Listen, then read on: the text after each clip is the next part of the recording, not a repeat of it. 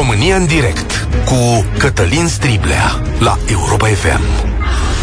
Bun găsit! Bine ați venit la cea mai importantă dezbatere din România. Președinta Comisiei Europene deschide o discuție care va deveni probabil cea mai mare controversă a perioadei următoare. Una care ar putea schimba fundamentele democrației în care funcționează, dar și modul în care funcționează societățile noastre. Doamna Ursula von der Leyen spune că Deși în Europa avem vaccinuri, acestea nu sunt utilizate în mod adecvat și că acesta este un cost imens pentru sănătate. Așa că domnia sa ne transmite că este potrivit, acesta e termenul folosit, să avem o discuție despre vaccinarea obligatorie. Nu spune că este posibilă, nu spune în ce condiții, dar tocmai asta ar trebui să stabilească discuția. Înțelegem noi. Noi în România putem să spunem că nu avem o vaccinare strălucită până acum, putem să vorbim chiar de eșec. Și nici certificatul verde nu ajută foarte tare. În plus, semnalele politice spun că, domnule, nu ne-am hotărât. Domnul Rafila se declară reținut în privința vaccinării obligatorii și spune că certificatul verde se va transforma într-un certificat COVID acesta va fi folosit însă doar în val pandemic și va fi scos când epidemia scade. Vă provoc să discutăm astăzi despre aceste lucruri, să purtăm această discuție legată de viitorul nostru. Lângă mine se află doctorul Vasi Rădulescu, cel care și-a dedicat ultimele săptămâni pentru a sta de vorbă cu voi în spațiul virtual, în mediul online. Vasi Rădulescu este cunoscut pentru activitatea sa de pe blogul personal, de pe pagina de Facebook, unde îl urmăresc sute de mii de oameni și acolo unde a răspuns în ultimele săptămâni la 25 de mii de mesaje legate de vaccinare, certificate, probleme care sunt, apar sau, dacă vreți, apar ca urmare a îndoielilor noastre și fricilor uh, pe care le are fiecare dintre noi. Salutare, bine ai venit, Vasie Rădulescu. Vă salut și vă mulțumesc uh, tare mult pentru invitație. Uh, și pentru efort trebuie să-ți mulțumim noi, pentru că probabil ai funcționat în ultima perioadă ca un call center în chestiuni de vaccinare. Ceva de genul, da, și să știi că pentru mine a fost un uh, exercițiu fantastic să simt oamenii, să văd ce reticențe și de multe ori fobii au uh, pentru vaccinare, uh, să-i ajut cu răspunsuri pertinente la întrebările avute. Și de ce nu să mă încarc cu o energie fantastică atunci când oamenii au revenit și mi-au trimis poze de la centru de vaccinare bucuroși că și-au depășit orice reținere, s-au vaccinat și au ținut neapărat să mulțumească și să-mi arate dovada că s-au vaccinat și au intrat într-un soi de normalitate, de altfel că eu așa o consider vaccinarea. Imediat deschidem și liniile telefonice, vă spun întrebările. De fapt, n-ar trebui să fie doar întrebări. Vă așteptați și cu opinii despre subiectele în discuție. Da, aici are, are loc ca în fiecare zi o consultare națională Diferența e că avem și un om care, spre deosebire de mine, chiar se pricepe la lucrurile astea. Aș vrea înainte de a da... A, nu, hai să dau telefonul și întrebările, să procedez așa și imediat vreau să te întreb care e, de fapt, principala frică pe care ai observat-o sau unde e principala pă, chestiune, temere. 0372 069 599 0372 069 599 Astăzi, cum priviți afirmația președintelui Comisiei Europene privind vaccinarea obligatorie? E corect să fie așa? Cum credeți că ar funcționa în România? De asemenea, ce părere aveți despre ce spune doctorul Rafila, că certificatul COVID trebuie folosit doar în valurile pandemice? Sau tot timpul către care idee mergeți? Dar Vasi Rădulescu, înainte de a trece la dezbaterea asta, care e principala temere a oamenilor cu care ai stat de vorbă? Să știi că am observat uh, răul făcut de anumite personaje care au debitat tot felul de inepții pe la televizor, dar și pe platformele de socializare. A se vedea uh, sterilitatea pe trei generații dată de vaccin, sigur, o chestiune care nouă ni se poate părea uh, ilară, a se vedea riscurile cu paralizii, cu cheagurile de sânge, totul a augmentat firește. De ce nu miocardita la copii, iarăși, care a fost o chestiune, zic eu, lămurită de către specialiști, și oamenii, coroborând toate aceste lucruri, Cred că așa se explică și de ce uh, au lăsat vaccinarea cam pe ultima sută de metri, când, de altfel trebuie să recunoaștem, aveau un an de zile la dispoziție să se vaccineze. Și aveau și informații corecte, publicate pe căi oficiale, cât și de către experți, de către medici, de către experți în sănătate publică, care asta au făcut, au informat uh, corect de-a lungul timpului. Și cu toate acestea, uh, nu stăm deloc grozav cu, cu vaccinarea și dacă vrei, cred că așa se explică și reacțiile văzute la nivel european, uh, recte cu uh, vaccinarea obligatorie, eu văd un soi de frustrare pe uh, cei din vest când se uită mai degrabă spre est adică... și văd această falie în vaccinare și atunci zic, băi, noi avem vaccinuri, noi am controlat uh, uh, pandemia. Unele state pur și simplu nu mai au ce să vaccineze. Se vedea Portugalia, care a trecut de 90% populație.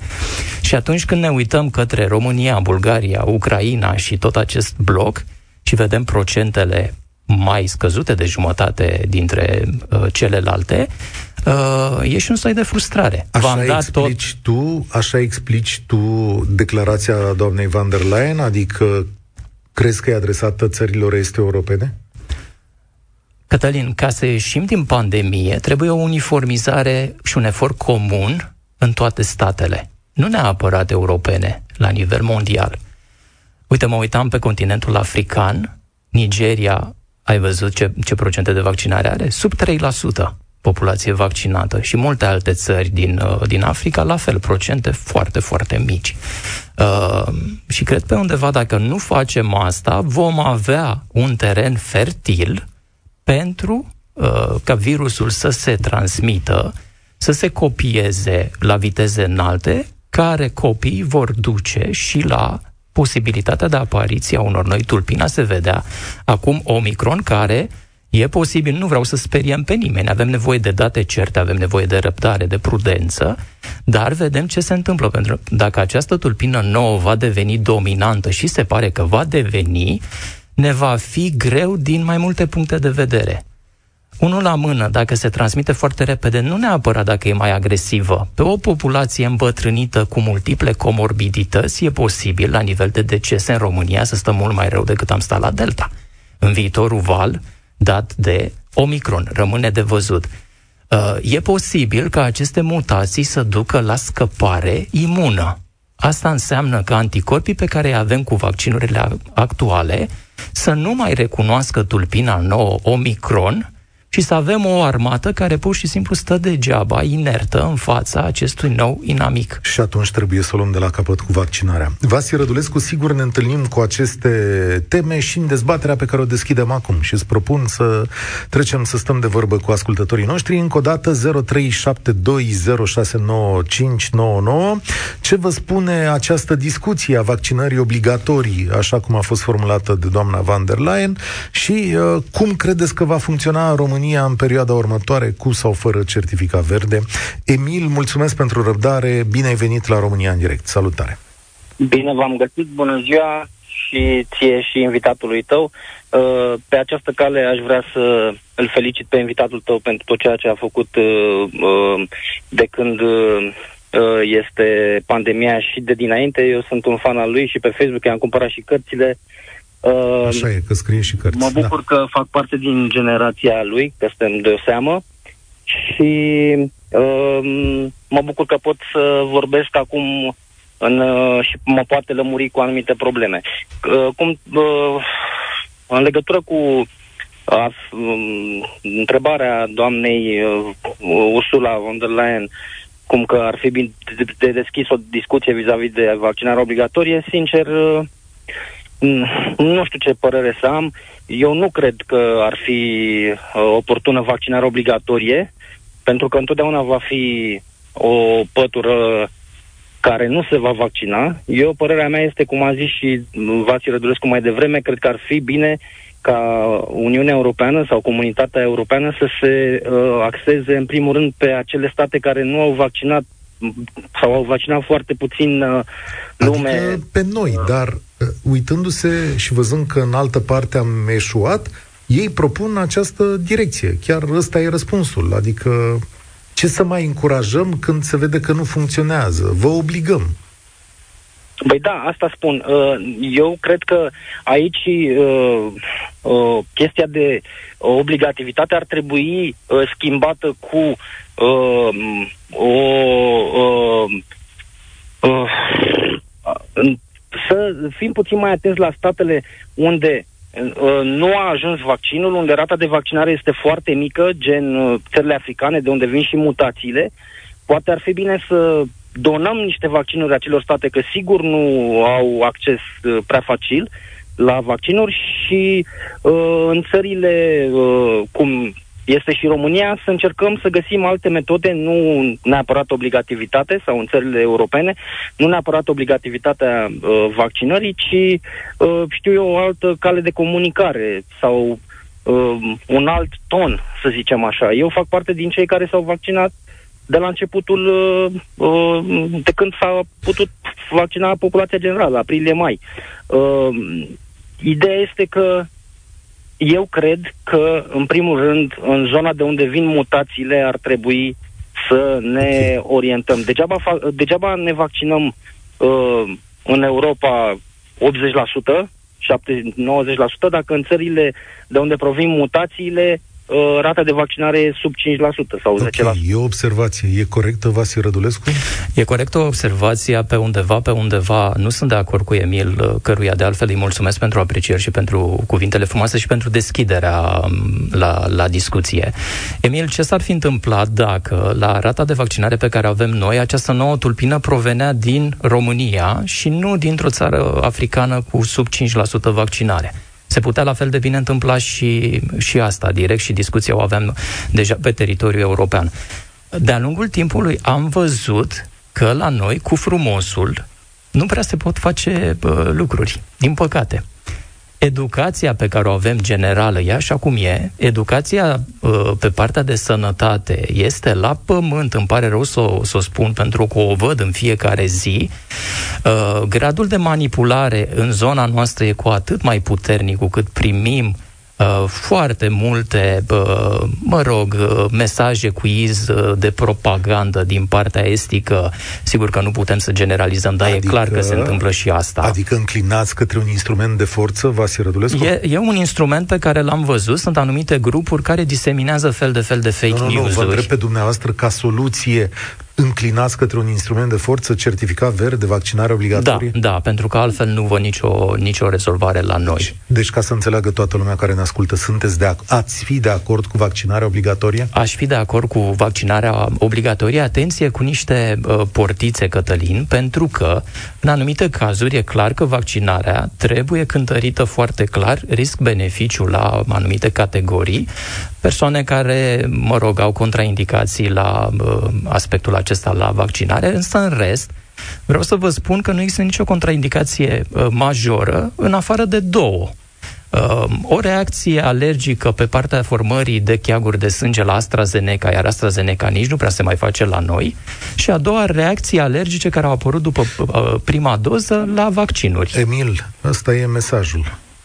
Da. Uh, aș, vrea, aș vrea să mai expun părerea un minut despre uh, varianta de certificat uh, COVID sau certificat verde.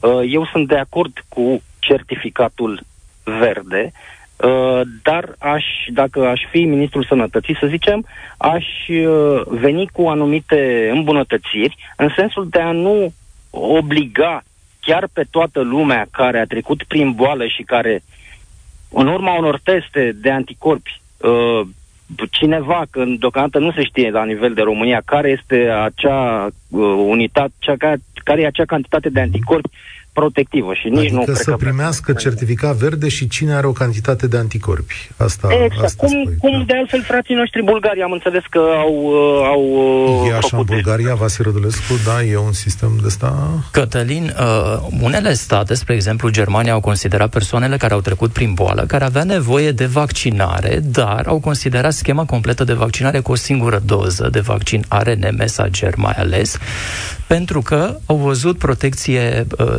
suficientă aici. Însă, o persoană care a trecut prin boală în mod natural și are un grad de imunitate care, atenție, nu e corelat clar în studii, în practică, cu gradul de protecție. De asta nici nu se recomandă dozarea anticorpilor.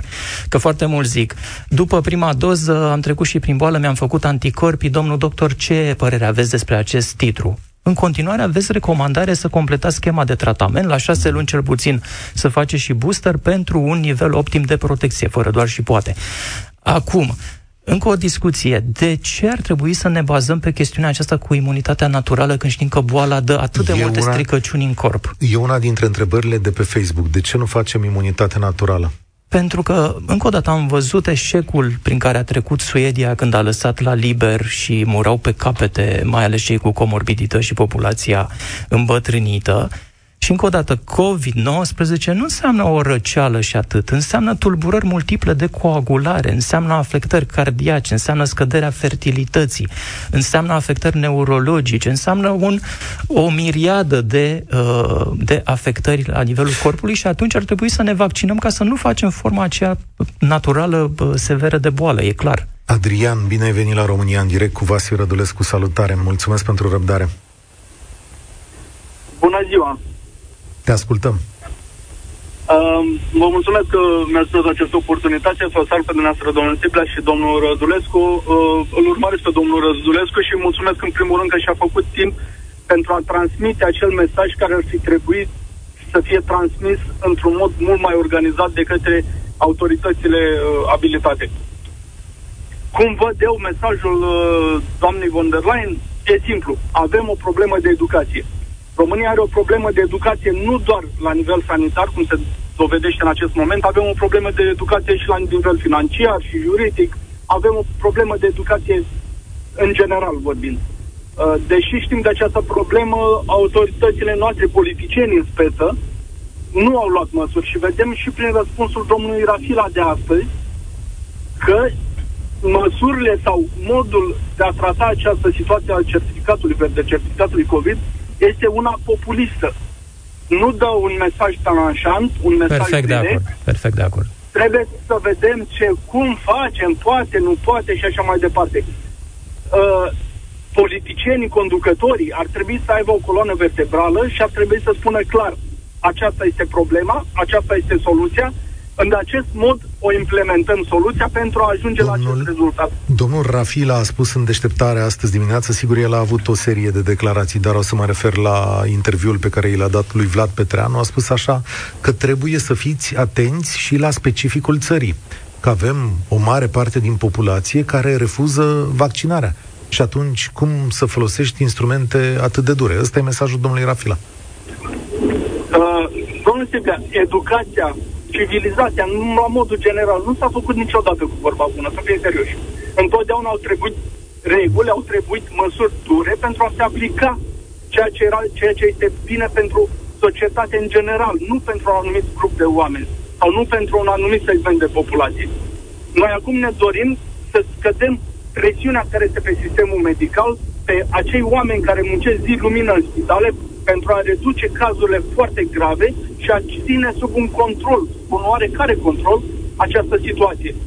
Ori în momentul în care educația nu ne-a ajutat de a avea concetățeni care să privească în mod practic această situație, de a se informa, de a, de a asculta specialiștii, pentru că un medic, și domnul Rădulescu poate confirma, un medic care șapte ani de, de facultate, uh, încă vreo doi de rezidențiat, plus specialitate, deci vorbim de peste 10 ani de studii medicale și presupun că atunci când spun un lucru despre această situație, știu despre ce vorbesc și mă refer la medicii de specialitate, da?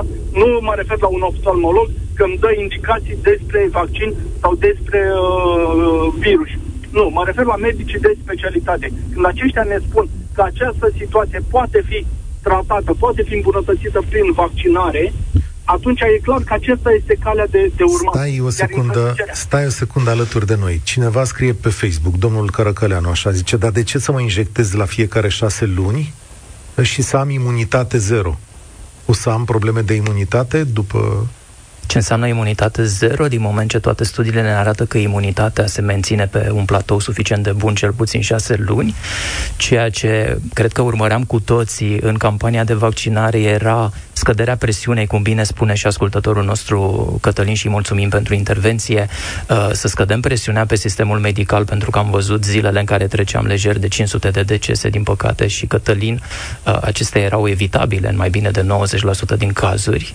Mie mi se pare strigător la cer să avem soluția asta și să nu o implementăm. Dar lumea întreabă astăzi, uite, mă vaccinez și nici nu e clar dacă Omicron ăsta s-ar putea să treacă de vaccinul meu. Spuneai și tu mai devreme acest lucru. Momentan acestea sunt niște păreri. Noi trebuie să așteptăm uh, analizele specialiștilor care uh, tipează tulpina nouă, vedem dacă există un răspuns uh, imun și uh, din uh, datele pe care le avem până acum, e foarte probabil ca vaccinurile făcute să ne ofere imunitate suficient de bună și chiar și pe această tulpină nouă. Ok, mai avem de așteptat o săptămână, 10 zile. Adrian, îți mulțumesc, am să trec la Ștefan. Salutare, Ștefan!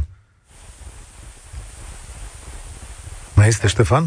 Hai că da, eu sunt. Salut, Bună. mulțumesc pentru răbdare. Știi că atunci când vorbim în trei, așteptăm mai mult. Cu Vasi Rădulescu. De mult timp între... am așteptat să vorbesc cu voi, uh, inclusiv de la volan. Ok, sunt Te rog. mulțumit că am primit ocazia. Te rog. Ok, părerea mea. Uh, din uh, poziția unui fiu care și-a putut mama vaccinată Vaccinată, ai spus. Da, vaccinată în fază completă, netratată corespunzător, uh, eu neprimind uh, sub nicio formă uh, tot ceea ce s-a întâmplat acolo. Aici a inclus și faptul că nici unele personale am primit și sunt două ani și două săptămâni de atunci. Um, Consider că această obligativitate pe care o aveți în subiectul acestei misiuni este strict politică. Și vă spun de ce. Sunt vaccinat și eu și soția am doi copii. Am fost în Turcia, în concediu, în Ungaria, în concediu, din august încoace. Nu mi-a scanat nimeni niciodată certificatul verde. Uh, am să te rog să uh, schimbi telefonul dintr-o parte într-alta. E, uh, ai o poziție sau să-ți cauți un loc lângă o fereastră. Nu știu, nu dau și eu cu părerea. Cum s-a putut... Da, nu-i mai bine nici acum. Uh, da, nu, nu, nu s-aude. Uh, nu s-aude strălucit. Ștefan? Ok. Așa, hai, zi. Am scos căștile și sunt pe... Așa, așa da, așa da. Ok. Ce nu s-a auzit? Sau? Nu, nu, nu. E, am, am prins fragmente, am înțeles Continuați. povestea ta și ne-ai spus că ai fost în Turcia și în Ungaria și nu ți-a scanat nimeni certificatul verde. Asta am înțeles. Da, și nici nu sunt pregătit să o facă. Ok. Și atunci, pentru ce trebuie să fim obligați, noi și alții, să avem acest certificat dacă nu avem logistica necesară? Uh, de câteva luni umblu prin oraș, la noi în Arad și în Timișoara, uh, în afară de un, o singură locație unde mi-am făcut niște ochelari, nu mi-a cerut nimeni certificatul verde. Nimeni. Nu erau pregătiți să facă lucrul ăsta, nu sunt pregătiți să facă lucrul ăsta. Bun, am înțeles uh, uh frânturile acestea de informații și cazurile expuse. Din ce am călătorit eu de fiecare dată, mi-a fost scanat certificatul verde la aeroport, mi-a fost scanat certificatul verde la hotel unde am stat. Și asta s-a întâmplat la începutul lunii septembrie anul acesta, așa că nu pot să confirm ceea ce spune ascultătorul nostru. Primul caz cu uh, mama, din câte am înțeles, care a fost vaccinată, trebuie văzut acolo neavând date medicale. Mi-e foarte greu să mă pronunț la ce perioadă s-a întâmplat infecția de la schema de vaccinare, pentru că dacă s-a întâmplat la trei luni, ok, ar fi trebuit să fie în protecție, dar nu avem detalii despre comorbidități, ce s-a întâmplat, poate existau niște probleme da, renale. Da, trebuia tratată pentru comorbidități, nu pentru COVID. Nu pentru comorbidități sau dacă existau niște comorbidități care nu erau cunoscute, cu atât mai mult au potențat negativ în, tot, în toată ecuația. Și atunci e foarte greu să ne dăm cu părerea și în medicină nu prea ne dăm cu părerea dacă nu avem niște date solide, niște analize și, și nu cunoaștem cazul. spun. Uh, ea a fost testată COVID, da? Uh-huh. dar avea comorbidități și a fost tratată pentru COVID, dar nu pentru ce avea înainte. Păi, infecția acută, ceea ce înseamnă COVID, are prioritate în tratament. Celelalte doar în măsura în care se decompensează. Dar spune asta, că are se... prioritate atât, atât, atât timp cât ea a fost diagnosticată cu infart. Încă o dată, infartul poate să apară în da, contextul pentru că avea hipertensiune, dar nu a fost tratată două săptămâni în două Hipertensiunea nu poate, din păcate, nu, nu duce direct la infart, ci ar trebui să apară mai multe lucruri acolo. Infartul Tot apare când există o obstrucție a unor artere din inimă. Bun, deci Dar sunt niște date neclare. COVID, uh-huh. uh, exonerează doctorii și uh, sistemul medical de a trata comorbiditățile. Asta înseamnă adică, o, o scădere a adresabilității a cazurilor. COVID, nu mă tratez de, de, de diabet în timpul în care mă duce în spital de COVID. Dar ce înseamnă că nu se tratează? Adică nu i-au dat tratamentul sau ce nu. s-a întâmplat? Da, nu. da. Asta îmi pare rău. Încă o dată nu cunosc cazul și nu pot să-mi dau cu părerea, dar... Nu spun eu că nu. Un pacient care este pe diabet se presupune că este pe o schemă de, de, de tratament cu insulină sau cu antidiabetice orale. Și atunci pacientul trebuie să-și ia în continuare medicația pe care o are de la, de la el. Va anunța la asta. două zile după ce a fost internat uh, mama mea, uh-huh. am primit un telefon prin care mi s-a spus că nu mai pot să iau legătura cu, cu ea, uh-huh. uh, doar să mă duc la poartă, unde venea un uh, gardian portar semi-analfabet, mă rog, treaba lor, și îi duceam un pachet cu scutece și așa mai departe. Eu n-am avut niciun fel de influență, uh, să vin să spun, da? Ă, medicul ei de familie nu a fost contactat pentru comorbiditățile, cum spuneți dumneavoastră, ale, ale mamei uh-huh. și ea nu a fost tratată. Pentru că nu știau de unde. Deci au primit un om, un corp uh, strict COVID și tratată cu oxigen și uh, perfuzii. Am înțeles. Bine, Ei n-au întrebat pe nimeni. Îmi pare foarte rău ce s-a întâmplat, dar un, orice pacient când ajunge la spital și cu aparținătorii trebuie să ducă și o documentație, niște scrisori medicale, niște bilete de externare, ceva de la medicul de familie și o schemă de tratament, o medicație cronică, dacă se cunoaște cu comorbidități. Dacă persoana respectivă nu declară aceste lucruri, tot actul medical este îngreunat semnificativ.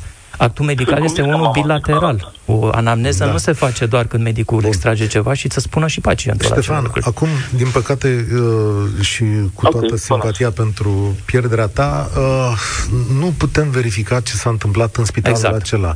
Este Dacă import... nu verific eu, nu aveți cum să verificați, eu da. nu, nu vreau. Uh... Dar este o mare uh, eroare în a ne puneți să ne vaccinăm pe toți obligatoriu, atâta timp cât nu puteți controla lucrul ăsta. Cunosc, nu spun dacă zeci sau sute de persoane care pur și simplu au acel certificat și nu s-au vaccinat. Ah, asta e, asta okay. e o altă discuție, asta din păcate. Discuție, da. Uh, deci, și asta ține... O să meargă mai departe. Ține de responsabilitate. Uh, hârtia în sine, mulțumesc tare mult, Ștefan, hârtia în sine nu ne apără de nimic. Da? Adică nu ne apără de formele grave. Și e foarte interesant, boli. Cătălin, scuză-mă că te întrerup, câte cazuri dintre persoanele care se declarau vaccinate și ajung în spital și ajung în statistica aceea cu cazuri da. grave și cu deces sunt de fapt acestea vaccinate doar sunt, pe hârtie. Și eu sunt foarte Pentru curios. că dăm peste cap toate, toate cifrele. Și mie mi-e teamă că uneori sau în unele cazuri s-a întâmplat așa. Emilia, salutare, ești la România în direct. Mulțumesc pentru răbdare. Bună ziua! Bună ziua și invitațiilor dumneavoastră și ascultătorilor dumneavoastră. Um, din păcate, au trecut doi ani de zile și constat cu stupare că noi românii n-am înțeles nimic din, din ce se întâmplă, din această pandemie. Din cauza aceasta suntem și pe ultimul loc, da, în Europa, dacă nu mă înșel, sau, mă rog, penultimul după Bulgaria, la rata de vaccinare. Da, eu sunt pentru obligativitatea vaccinării și o să vă spun de ce. Um, toată lumea se întreabă astăzi de ce să mă mai vaccinez, pentru că, uite, a venit Omicron și Omicron nu mă mai acoperă. Da, vaccinul mă mai acoperă la această tulpină. Păi de asta nu ne acoperă, pentru că nu suntem vaccinați. Și, din păcate, acest virus se uh, modifică, da? Din cauza asta, dar vedeți, dumneavoastră, noi suntem așa de educați Suntem un popor total needucat, din păcate. Și nici nu știu ce ne va educa pe noi. Ce ne poate educa?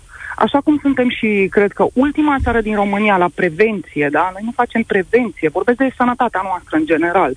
Ne ducem în ultima clipă, în ultimul stadiu. Așa ajungem și, așa este și cu partea aceasta de, de, de vaccinare. Nu suntem educați. Suntem o Românie needucată, nu educată, să știți. Asta este părerea mea și numai ceva obligatoriu poate o să reușească să ne educe și văd o isterie și în, în ceea ce privește, um, uh, vorbesc de mame în general, uh, ne vaccinăm copiii de mici, da? Noi suntem vaccinați tot de mici. Dar niciodată n-am stat să ne punem problema, domnule, cu ce ne vaccinăm copilașii? Da? Că vorba aia, de când îl scoatem din spital, face primul vaccin, avem așa de TBC și așa, și o listă uh-huh. întreagă până la 13 ani, 14 ani. Niciodată nu ne-am uitat pe prospecte și acum facem o isterie. Ca să nu uităm că... că este pandemie mondială. Este să război. Știi, să știi, la Emilia, război că... mai comentăm. La război comentăm, trebuie să stăm în casă, să nu fim împușcați. Dar nu mai comentează nimeni. În schimb, la acest război, comentăm, o, oh, de ce să ne vaccinăm? De ce să fie obligatoriu? Da, domnule, trebuie să fie obligatoriu. Pentru că altfel nu mai scăpăm de chestia asta. Bine, atunci trebuie să te anumite... da? supun la încercare. Știi cum e? Pentru da. că lumea are dreptul la întrebări. Îndoiala e firească, da. încrederea da. se câștigă da. obligativitatea pentru introducerea unui ser în organism nu da. este specifică democrației decât în anumite situații. Pe astea le analizăm. Da. Sigur că noi ne vaccinăm când ne trimitem copiii la școală, dar ca adulți, toată lumea are dreptul la un semn de întrebare. Întreabă cineva de da. pe Facebook. Dar Explici au trecut tu? totuși, da, da, da 2 explic... ani de zile. De acord cu tine și nesiguranțele sunt, să știi că sunt oameni care nu consumă carne o viață întreagă. Deși Nimic de zis. nu li Foarte se poate bine, întâmpla. dreptul lor. Aha, ok. Bun, multă lume întreabă pe Facebook așa, dar de ce da. ne puneți să ne vaccinăm când uite ce rate de infectare sunt în țări atât de vaccinate, precum Germania? Pentru că mesajul, da, aveți Pentru dreptate. că Germania, mesajul a fost transmis. Marea da, Britanie. Mesajul... Da, este adevărat, dar nu știu dacă v-ați uitat la statistica Germaniei, da? Astăzi, ieri, dacă nu mă înșel, au avut 67.000 de infectări și 460 de, și 460 de decese. În schimb, România, acum ceva timp, a avut 12.000 de infectări și 500 de decese pe zi. Cum este? Deci mesajul s-a înțeles greșit. Domnule, ne vaccinăm nu ca să nu ne îmbolnăvim, pentru că ne vom îmbolnăvi cu tot. Ne vaccinăm ca să nu ajungem într-o situație critică. Da? Să nu, ok, eu respect uh, dreptul celor care nu vor să se vaccineze și poate înțeleg pe unii au diverse afecțiuni și le teamă. Emilia. Vreau să-l întreb pe Vasi Rădulescu atunci. Da. A, ai văzut ce a spus Emilia? A zis așa, oricum până la urmă ne uh, îmbolnăvim cu toții, da? O formă mai ușoară, e adevărat. Da. Dacă tot ne îmbolnăvim cu toții, nu ne îmbolnăvim neapărat cu toții, dar aș uh, schimba declarația că um, vom intra cu toți în contact cu virusul. E cu totul da, altceva. Exact, asta. Da, vom uh, intra în contact cu acest virus. Cunosc da. foarte multe persoane care au făcut uh, boosterul și care au stat în uh, anturaje cu oameni infectați și care n-au făcut absolut nimic. Da. Adică nu s-au, nu s-au îmbolnăvit. Și sunt foarte multe cazuri. Cu protecție da. de rigoare nu, nu, nu facem forme simptomatice. Aici, da. uh, ascultătoarea noastră a spus foarte foarte bine, uh, a pus foarte bine problema. Și eu consider că e o, o, o mare carență în educație și asta explică pe, pe undeva de ce suntem unde suntem. Și încă o dată, cred că realitatea și cifrele și știința ne așează fix acolo unde ne este locul. Uh-huh. Ca, uh-huh. ca țară în general. Știința nu iartă. Virusul nu iartă. El are mecanismele lui. El are o inteligență limitată. Atenție! Noi, ca specialiști, avem o inteligență mult mai largă ce poate fi adaptată la context, la nevoie și ne mișcăm foarte repede a se vedea tehnologiile cu ARN mesager și cu tot ce am, care e fantastic și medicina face niște progrese fabuloase da. în timp ce noi discutăm. Acum se produc studii da, în borrare exact. și așa mai departe. Virusul, pe de altă uh, parte, iertați-mi exprimarea, e cam tolomac ceea ce s-a întâmplat cu Omicron, mutațiile acestea nu apar din inteligența virusului, apar din eroare. Noi dacă am vrea să facem niște dischete, nu mai folosim dischete, nici compact discuri nu prea se mai folosesc, dar dacă am vrea să facem miliarde de compact discuri care ar avea o informație pe ele, foarte multe dintre acestea ar fi scrise greșit. Astfel încât dacă acea eroare de transcriere e suficient de mare, informația nici nu prea mai seamănă de pe un disc pe, pe altul. Iar dacă un anumit uh, virus are o uh, altă structură, tocmai aici problema cu Omicron, se ridică această mare întrebare dacă nu cumva diferențele sunt atât de mari încât anticorpii și sistemul imun, ce avem cu toții acum, înnăscut, dobândit prin orice formulă, mai recunosc tulpina nouă, astfel încât să o neutralizeze. Aici este uh, discuția. Dar virusul se uh, se uh, își uh, dobândește noi uh, tulpini, noi mutații, prin greșeli, pur și simplu, pentru că pe el asta îl interesează, să-și facă foarte multe copii în organismul, uh, în organismul nostru. Da. Noi ne adaptăm cu vaccinul da. cu toate. Ați văzut declarațiile. Putem să avem să da. acoperim și o tulpină nouă în două, trei luni de zile, adică fără niciun fel de problemă. Bineînțeles, eu vreau să vă întreb, vaccinul antigripal se adaptează în fiecare an, Absolut, corect? absolut. Și să știți Același că sunt în studii... cu COVID-ul, da? Sunt eu asta studii, cred. Da, sunt în studii niște vaccinuri și probabil se va întâmpla la fel și la, și la acesta anticovid pentru virusurile influența A și B, ce care, cele care dau gripa, niște vaccinuri pe care nu le vom mai face da. la uh, un an și e posibil ca un vaccin să ne apere la 5, uh, la 5 da. sau la 10, la 10 exact. ani să exact. fie mai performante da. și la fel este discuția Sigur și aici. Da. Adică te-ai Sigur vaccina da. la fiecare șase luni, Emilia, dacă asta este varianta pe care o avem la îndemână acum? Da, de ce nu? Eu o să vă spun ceva. Eu știu un singur lucru, că atunci când m-am născut, primul om care m-a luat pe mine în brațe a fost un medic. Uh-huh. Și dați-mi voie să cred în medicină și în știință. Da? Da. Acesta... Dați-mi voie să cred. Atunci, dacă nu cred nici în asta, în ce pot să mai cred? N-ați văzut că lumea crede în Dumnezeu și mă uitam foarte bine și eu sunt uh, cre- uh, ortodoxă și cred în Dumnezeu. Dar nu pot să mă duc la biserică și să iau acum împărtășanie de la Sfântul Andrei cu aceeași linguriță cu care au luat 100 de persoane la rând. Nu pot Mulțumesc mult, Emilia. Uh-huh. Da, mesaj de pe Facebook și mi se pare important pentru că asta circulă foarte des la noi. Se spune așa, uh, domnul Bocu zice în felul următor, diferența dintre noi și, de Germ- și Germania nu ține de vaccinare sau de uh, testare, chestiuni de genul ăsta, ci de tratament în spitale. Adică la nemți îi tratează bine, în timp ce la noi îi tratează prost. Mm-mm. Am văzut de, de, de multe ori mesajul acesta circulând. Fraților, noi nu avem tratamente în spitale. Despre ce tratamente era vorba? Pentru că foarte mult timp și încă nu avem tratamente, atenție, curative pentru COVID-19. Ce păi- avem sunt niște încercări, și anticorpii monoclonari, și antiviralele, toate folosite. Atenție oficial, că mai circulau și antiparazitare și antivirale care nu erau aprobate și care se dădeau pe sub mână și care erau pe undeva girate de niște oameni care dețin cluburi de fotbal. La noi se poate cam, cam deci orice ce tratamente aceasta. sunt, Vasile Rădulescu? Hai să zicem, anticorpi monoclonali, nu? Da, sunt niște tratamente biologice noi care, încă o dată, niciun tratament până acum, Cătălin, nu scade mortalitatea cu mai mult de 5%. Să se înțeleagă asta foarte clar. Cine ajunge la terapie intensivă, și de aici e foarte important, vaccinarea, tocmai asta blochează cazul grav și ajungerea la terapie intensivă, 50, 60, chiar uneori 70% dintre cei care ajung acolo, din păcate, nu mai ies în viață. Să înțelegem putea asta. să fie și infecții nozocomiale, dar pentru că am văzut mesajele unor politicieni, o să spun că sistemul medical din România, dacă într-adevăr funcționează mai prost decât în alte state, acesta este un argument tocmai să n-ajungi Corect, spital, să ne vaccinăm, decât, să facem tot pasiv. Decât să ajungi. Perfect spus. E tamam pe dos. Exact, perfect Asta spus. e capacitatea României în momentul ăsta. Dragoș, salutare, ești la România în direct. Uh, bună ziua!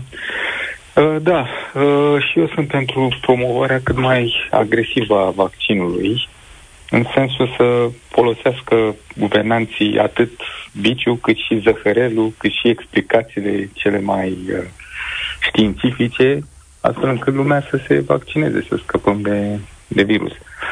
Eu, uh, e adevărat că au fost niște uh, mesaje care, într-un fel, au dat și apă la moară antivacciniștilor, de exemplu, la început cel puțin se, se credea sau așteptările erau că oricum, ok, te-ai vaccinat, nu mai pățești nimic. Nu e chiar așa, adică na, te-ai vaccinat, poți să iei boala chiar să Corect, dar vorbeam de o altă tulpină, de primele tulpini care erau uh, mult mai slabe decât Delta. Delta a schimbat decât foarte Delta. mult lucrurile, de aici și declarația. Posibil, da, da, corect. Uh, oricum, am constatat-o pe pielea mea. Sunt mulțumit, până la urmă, vaccinul și-a făcut datoria. Adică, mă rog, n-am ajuns la spital, n-am ajuns să iau medicamente. Uh-huh. Pe total, uh, sunt mulțumit de vaccin. Uh, ce aș, vrea, aș mai vrea să fac o observație aici, uh, am observat și de la prieteni de mei cunoscuți, uh, mulți au primit uh, antibiotice uh, de la medici uh, ca medicație uh-huh. în timpul uh, bolii. Mulți au primit, uh, da, uh, asta m-a uimit un pic. Mi s-a părut, uh, dar de ce? Până la urmă. Uh, era cazul oare de antibiotice? Nu, de multe ori, de multe ori nu era cazul. Să știi că și Cred eu am... că cam exagerat uh, cu Corect. asta. Uh-huh. Și a doua nelămurire pe care am, o am și mm, probabil o au mulți, ok, te-ai vaccinat, ai făcut două doze, ai făcut boala, ai trecut prin ea, are sens să faci a treia doză imediat după boosterul acela? În regulă. Mai se poate aștepta okay. în șase luni? În regulă. Uh, referitor la prima ta întrebare cu antibioticele, este evident că s-a exagerat în multe cazuri, însă de multe ori medicii și-au luat și niște măsuri de precauție, din punctul meu de vedere absolut inutile. De ce? Pentru că uzul exagerat de antibiotice din această pandemie ne duce la o altă problemă foarte importantă și anume selectarea unor tulpini de bacterii, deci atenție, nu mai vorbim de virusuri, tulpini de bacterii care vor deveni rezistente la absolut toate antibioticele posibile și altfel în viitorul nostru ne putem lovi și de o criză de acest gen, infecții foarte multe care nu mai pot fi controlate cu, cu nimic. Am văzut multe scheme de tratament cu antibiotic. Ce m-a speriat pe mine, am văzut scheme de tratament cu anumite antivirale care nu erau aprobate pe teritoriul european. Am văzut dexametazonă dată la domiciliu, fără nicio noimă, care dexametazonă se dă doar atunci când există insuficiență respiratorie, altfel poate agrava simptomele. Și aici cred că o, o lipsă de coerență între medici. Ar trebui să circule niște recomandări oficiale și medicii, bineînțeles, să clădească schema pe aceste recomandări uh, oficiale și să adapteze fiecare schemă la cazul în parte, că așa se face medicina. Acum, referitor la a doua chestiune, indicația oficială încă o dată de booster este la cei care au avut au schema completă și mai mult decât atât au trecut și prin boală, ei mai pot temporiza uh, boosterul chiar peste uh, șase luni uh, lejer, însă indicația prioritară de booster este la cei care au comorbidități, la cei care au boli uh, imune semnificative, spre exemplu cancerul care merge cu un grad de imunosupresie sau uh, pacienții transplantați care știm foarte bine ca organismul să nu rejecteze acel uh, organ primit, iau imunosupresoare toată viața. Și atunci răspunsul la vaccin este ceva mai mic la acele persoane. Și de regulă acele persoane fac o schemă uh, specială de vaccinare, chiar cu trei doze la un interval mai scurt și ei se discută cu medicul curant și se adaptează fiecare în parte.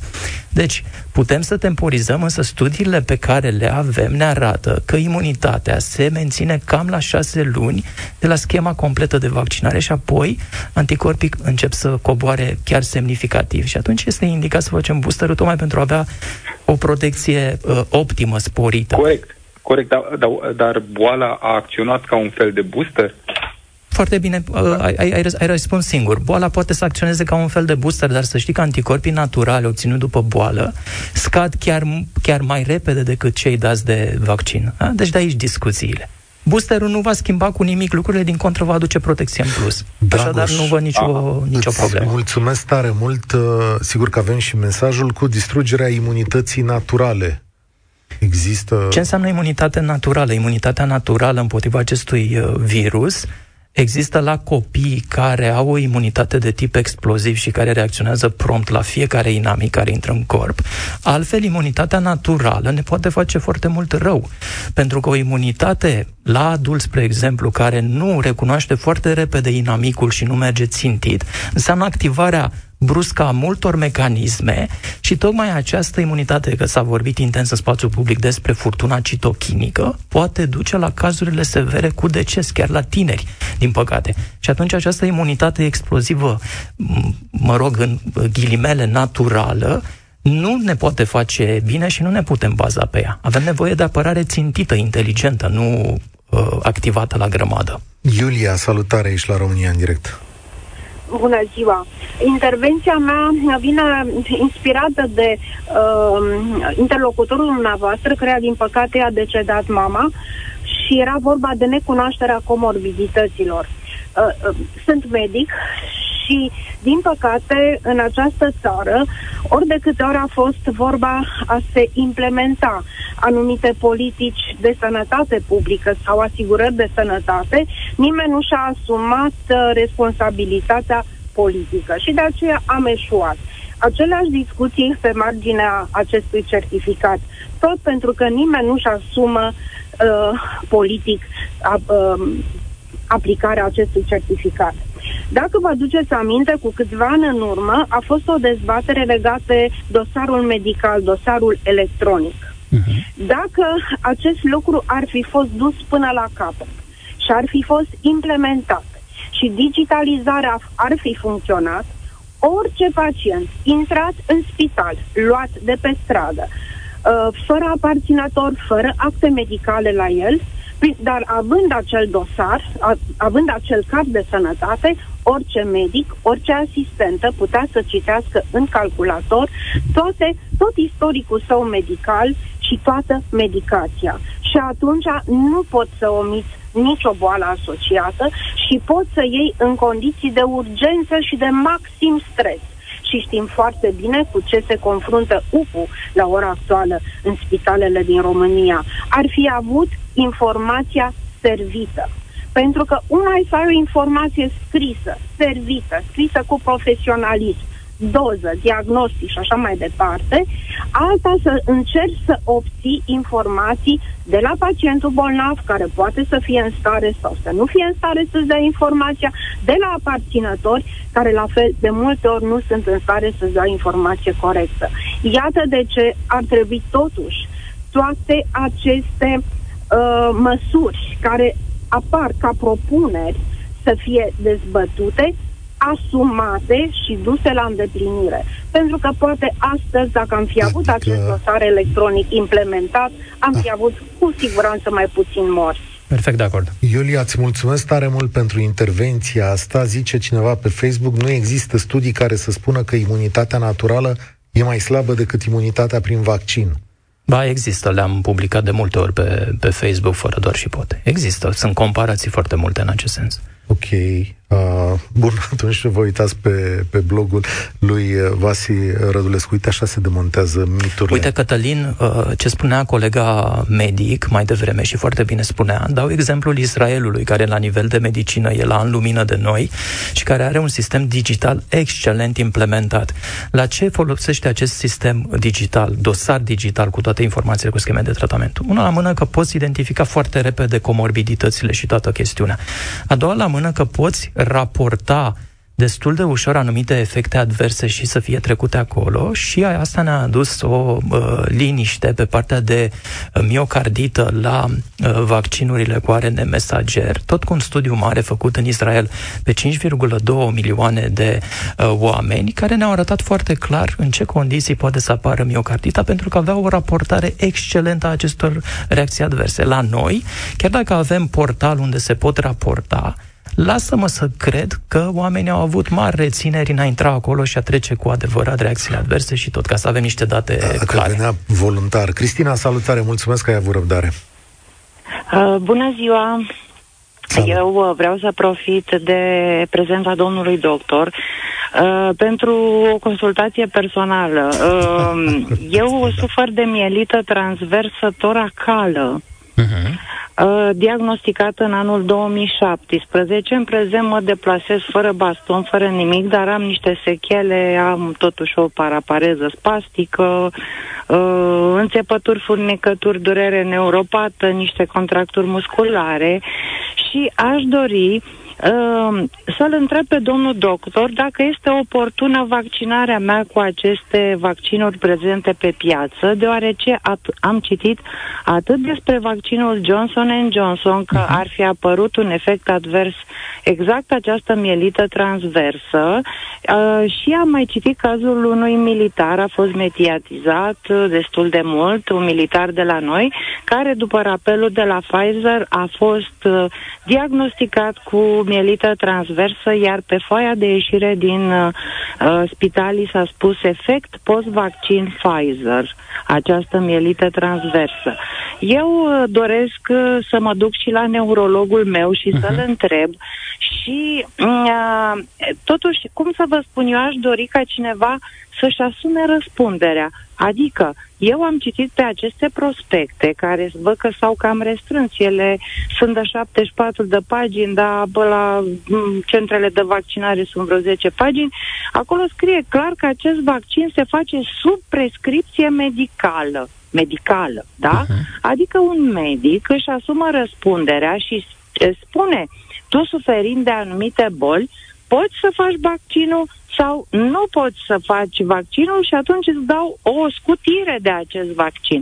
Dar cineva trebuie să-și asume răspunderea. Stați aici deci, o secundă vreau... cu noi să le luăm pe rând, că ați introdus multe lucruri da, în discuție multe, sunt multe lucruri. și încercăm să le răspundem pe, pe rând. Așadar, hai Bun. să o luăm pe asta cu Acea... răspunderea, după care trecem la problema personală. Partea de răspundere ține de un consimțământ al omului care se vaccinează, care trebuie să fie informat, adică omul respectiv trebuie să știe riscurile și beneficiile vaccinării și își asumă acest act al, al vaccinării pentru că îl face pentru propria persoană. Da? Clar, simplu.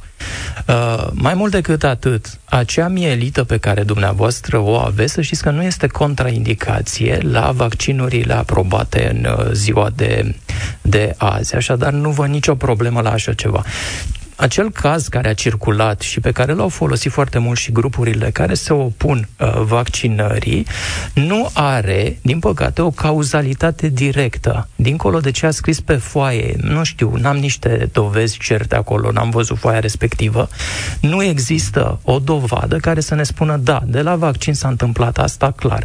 Vaccinul poate să dea efecte neurologice Uh, diverse. Poate să dea un uh, fenomen care se cheamă Guillain-Barré, care este destul de rar și care, din fericire, este reversibil. Așadar, apar niște efecte mai frecvente, rare, excepțional de rare și așa mai departe. Ceea ce aveți dumneavoastră așa mielită nu este contraindicație. Și persoanele care uh, au demielinizare multiplă, în scleroza multiplă, spre exemplu, uh, fac, au făcut foarte bine vaccinul fără niciun fel de problemă. Așadar, aveți nevoie de vaccin fără niciun fel de uh, reținere. Vă menționez că prospectul fiecărui vaccin este publicat pe site-ul ANM, da, pe Agenția Națională a Medicamentului, unde puteți să citiți absolut orice. Nu aș recomanda oamenilor să citească prospectul cu fiecare reacție adversă. De ce?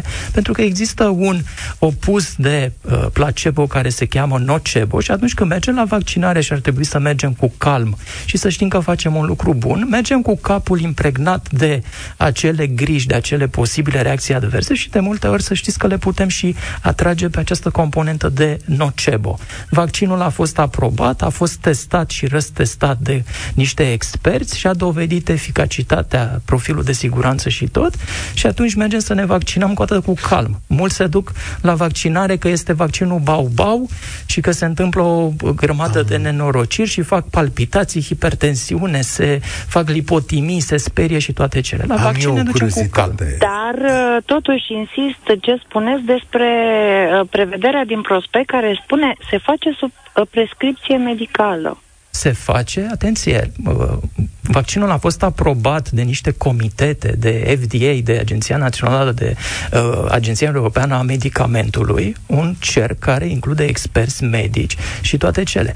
Uh, vaccinul nu este făcut de uh, paznicul de la centru de vaccinare, ci este făcut de cadru medical autorizat, încă o dată, dar în esență, vaccinarea este făcută de dumneavoastră nu vine medicul și vă vaccinează cu forța. Da, nu cred că s-a întâmplat asta. Atunci, în cazul acesta, dacă eu totuși am rețineri și cineva nu-și asumă răspunderea în scris, fă vaccinul că nu vei păți Dar este nimic, corpul dumneavoastră, nu al medicului a, respectiv. Bun, atunci, în cazul acesta, în cazul acesta, nu ar trebui să se pună problema obligativității lui la locul de muncă. Mm, nu știu neapărat dacă ceea ce spuneți dumneavoastră este oportun în discuția noastră. Cât timp avem cifrele pe care le avem și suntem la, pe la coada clasamentului în vaccinare, eu cred că dacă nu s-a uh, putut face cu frumosul totul și de, uh, suntem în ziua de astăzi o problemă pentru toate celelalte uh, țări, o pepinieră posibilă pentru tulpini noi, a se vedea tulpinile care deja apar, uh, cred că e oportună această, această discuție cu obligativitatea și cu tot. Pentru că altfel, nu văd cum s-ar putea rezolva lucrurile. Nu suntem izolați Părerea de lume. Mea este că nu este oportun atâta vreme cât medicul tău curant nu își asumă da, răspunderea că nu vei să... avea... Dumneavoastră ați spus că vreme de un an nu ați fost la neurologul dumneavoastră cu această problemă? Am fost la medicul de familie și, într-un final, acesta fiind destul de reticent, medicul de familie nu are competență mă... în, în așa ceva. Nu, nu are. La medicul mi-a curant. recomandat să mă duc la medicul neurolog, uh-huh. ceea ce voi face peste vreo săptămână. Da. În regulă. Am fost, vă, uh, vă îndemnăm cu, cu mare drag să mergeți și la medicul neurolog. Absolut. Uh, mai ales când ai îndoieli de asemenea natură, vizita la neurolog ajută foarte tare. Mulțumesc tare mult, uh, Cristina. Adrian, salutare! Tot să încheie ediția de astăzi România în direct. Am prelungit, după cum ați văzut, întâlnirea cu Vasie Rădulescu. Salutare, mulțumesc pentru răbdare. Alo? Te ascultăm. Uh, bună ziua, Adrian e numele meu. Uh, în primul rând uh, vreau să vă mulțumesc pentru emisiunea pe care o faceți și uh, din capul locului aș dori uh, să lămurim un lucru. Eu nu sunt antivaccinist. Uh-huh. Apoi vă mărturisesc faptul că încă nu m-am vaccinat. Uh, și simt uh, o durere, așa, o frustrare când aud tot timpul că cei care nu s-au vaccinat uh, au o problemă cu nivelul educației, cu... Uh, dați-mi voie să, să cred că nu este așa. Și am să vă dau cazul meu. Acum un an de zile am făcut o formă foarte ușoară a acestui COVID-19, în sensul în care singurul, singurul simptom a fost că mi-am pierdut uh, gustul și mirosul la o anumită perioadă. După care, alo, mă Te ascultăm, te ascultăm. Te auzim. Da. După care, uh, mă rog, a apărut vaccinul. După părerea mea, mm, sincer, denumirea de vaccin este oarecum improprie, pentru că, din câte am văzut eu și am citit și în DEX, vaccin înseamnă uh, un fer administrat care uh, provoacă imunitate, da, la o boală. Uh-huh. Uh, din păcate, din păcate, până în ziua de azi, și o spun cu mare regret, uh, aceste așa zise vaccinuri nu și-au atins scopul. Pur și simplu, uh, cei care s-au vaccinat au făcut în continuare, au dezvoltat acest COVID, l-au răspândit fără voia lor, la fel cum o fac și cei nevaccinați, doar că Aici aș pune o întrebare, poate retorică. A apărut acest această ultimă variantă, uh-huh. Omicron. Uh, dacă cei nevaccinați nu pot circula, nu pot intra în magazine, nu pot, efectiv au, au anumite restricții. Uh, spuneți-mi, cine răspândește boala? Și nu o spun cu răutate. O spun pentru că Pur și simplu mi-a pus întrebarea. Și nu răspândește în Europa că... În, în Europa, în, în țările africane e destul de clar. Curat de vaccinare 3% în Nigeria, cred că vă dați singur răspunsul cine. Nu, nu, nu, vorbe, vorbesc de Europa. Da, și Africa de Sud, da. 24%. Hai să zicem da, în Europa.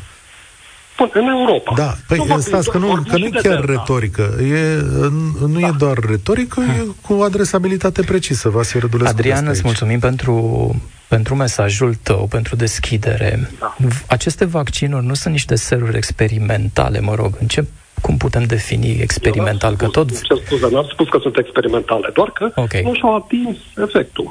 Mie mi se pare că și-au, de fapt, nu mi se pare, sunt uh, fan convins că și-au atins foarte bine obiectivul. Dacă ne uităm la țările nordice care au un grad înalt de vaccinare și care, mă rog, aveau prin ATI câteva zeci de cazuri și aveau 3, 4, 5 decese pe zi, când noi aveam 500, 600 din păcate și comparăm aceste două situații, atunci, da, vaccinarea și-a acoperit uh, obiectivul, da, fără nicio urmă de, de discuție. Imunitatea apare și e foarte puternică după vaccinare. Avem nevoie de o imunitate rapidă. Aici o altă chestiune. Cât de mult ne bazăm pe uh, celulele T cu memorie atunci când vine o tulpină virulentă și poate avem nevoie de câteva zile să ne dezvoltăm anticorpi. Da? Asta fac celulele T, dau semnalul producției rapide de anticorpi, dar e posibil ca în anumite condiții să avem nevoie de un timp ca să facem încă o dată armata, da? Și atunci virusul poate intra și poate produce rapid stricăciuni. Pe de altă parte, dacă avem un nivel foarte înalt de anticorpi, pregătiți să intervină brusc, controlăm, uh, uh, uh, controlăm uh, problema. Ceea ce uh, spui tu cu vaccinarea, dacă tot am făcut asta de, de pe 21 octombrie cu reticența și ne-ai spus că nu te-ai vaccinat, da. care sunt reținerele tale actuale acum? Sunt, sunt curios. Păi, uh, e, e foarte simplu. Eu nu văd uh, eficiența acestui vaccin în cazul meu. Atâta vreme cât eu am făcut da, boala, am trecut prin boală, N-am, uh, repet, uh, singurul simptom a fost că mi-am pierdut uh, mirosul și gustul pentru Hai să spun ceva. Știi ce m-a îndemnat în da. primul rând să încep și mare parte din timpul meu să îmi pun la bătaie toate platformele sociale să le răspund oamenilor la vaccinare. Da. Un prieten, chiar dacă sunt medic și am încercat să-l vaccinez, se bătea cu pumnii în piept că este suficient de puternic și că a trecut prin boală și că el nu va mai face niciodată, că nu se mai lipește nicio tulpină de el.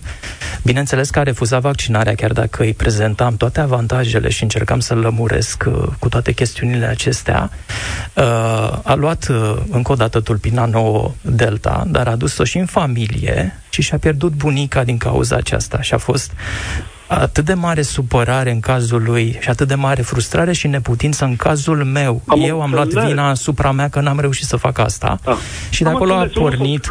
Acesta a fost da, triggerul da, pentru care am zis că o voi ajuta oamenii încă o dată, am pentru înțeles, că mi-am dat da. seama, m-am simțit neputincios. Am înțeles, la fel de bine o persoană vaccinată putea transmite întregii familii acest virus. Mult mai mult, mult mai puțin și dacă mai... toți erau vaccinați, nu se mai ajungea la formă gravă și la deces. Pierdem, noi nu mai vedem uh, copacii de pădure, știi cum e? Nu, dar uh, noi am avut foarte multe decese și sunt conștient de lucrul acesta și încă avem, dar aici eu aș găsi o altă soluție, mă rog, nu știu dacă e cea potrivită. În baza de Uh, date a fiecărui medic de familie, există persoanele cu anumite riscuri. Acele persoane Asta s-a făcut de la început, s-a prioritizat. Asta s-a făcut, dar din păcate foarte mulți au refuzat vaccinarea. Suntem la aproape un an și oamenii nu s-au vaccinat. Nici cei vârstnici și nici cei cu comorbidități, pentru că aceia au murit cu precădere, din păcate. Bineînțeles. Și era evitabil încă o dată. Da. Așadar, dacă mai ai, mai ai dubii, te rog fără ezitare să, să-mi scrii și dacă poți să te lămurești și să te vaccinezi, da. cred că ar fi un mare câștig pentru eu tine voi și fi pentru primul. familie. Eu voi fi primul care mă voi vaccina. Cu mare în momentul, în care se va des- în momentul în care se va descoperi un vaccin da. care uh, pur și simplu se elimine această boală. Adică eu am toate vaccinurile la zi. Eu, A, asta încercăm, asta încercăm acest... cu toții. Nici, da, la, vaccin, nici asta... la gripă nu avem, nu scăpăm cu totul de gripă. Nici, la, nici la gripă. Eu, eu n-am, Spuneți-mi, dumneavoastră, aveți o statistică câtă lume s-a uh, vaccinat uh, antigripă? Foarte puțin, din păcate. Foarte, Foarte puțin. puțin. Și spun că suntem păi, campioni și la nevaccinarea anti-HPV și avem cele mai multe cazuri de cancer de col uterin și mortalitate în Europa. Adrian, îți mulțumesc da. tare mult. Discuția cu Vasi Rădulescu se încheie aici. Azi, propun eu, Vasi Rădulescu, a fost uh, foarte interesant. Propun să ne întâlnim. Tatonarea terenului astăzi și cu mare uh, drag, dacă putem să Poate lumea aș face curaj și uh, rezolvând din ce în ce mai multe e astfel minunat. de dileme.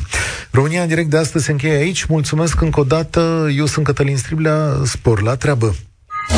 Participă la România în direct de luni până joi de la ora 13 și 15 la Europa FM.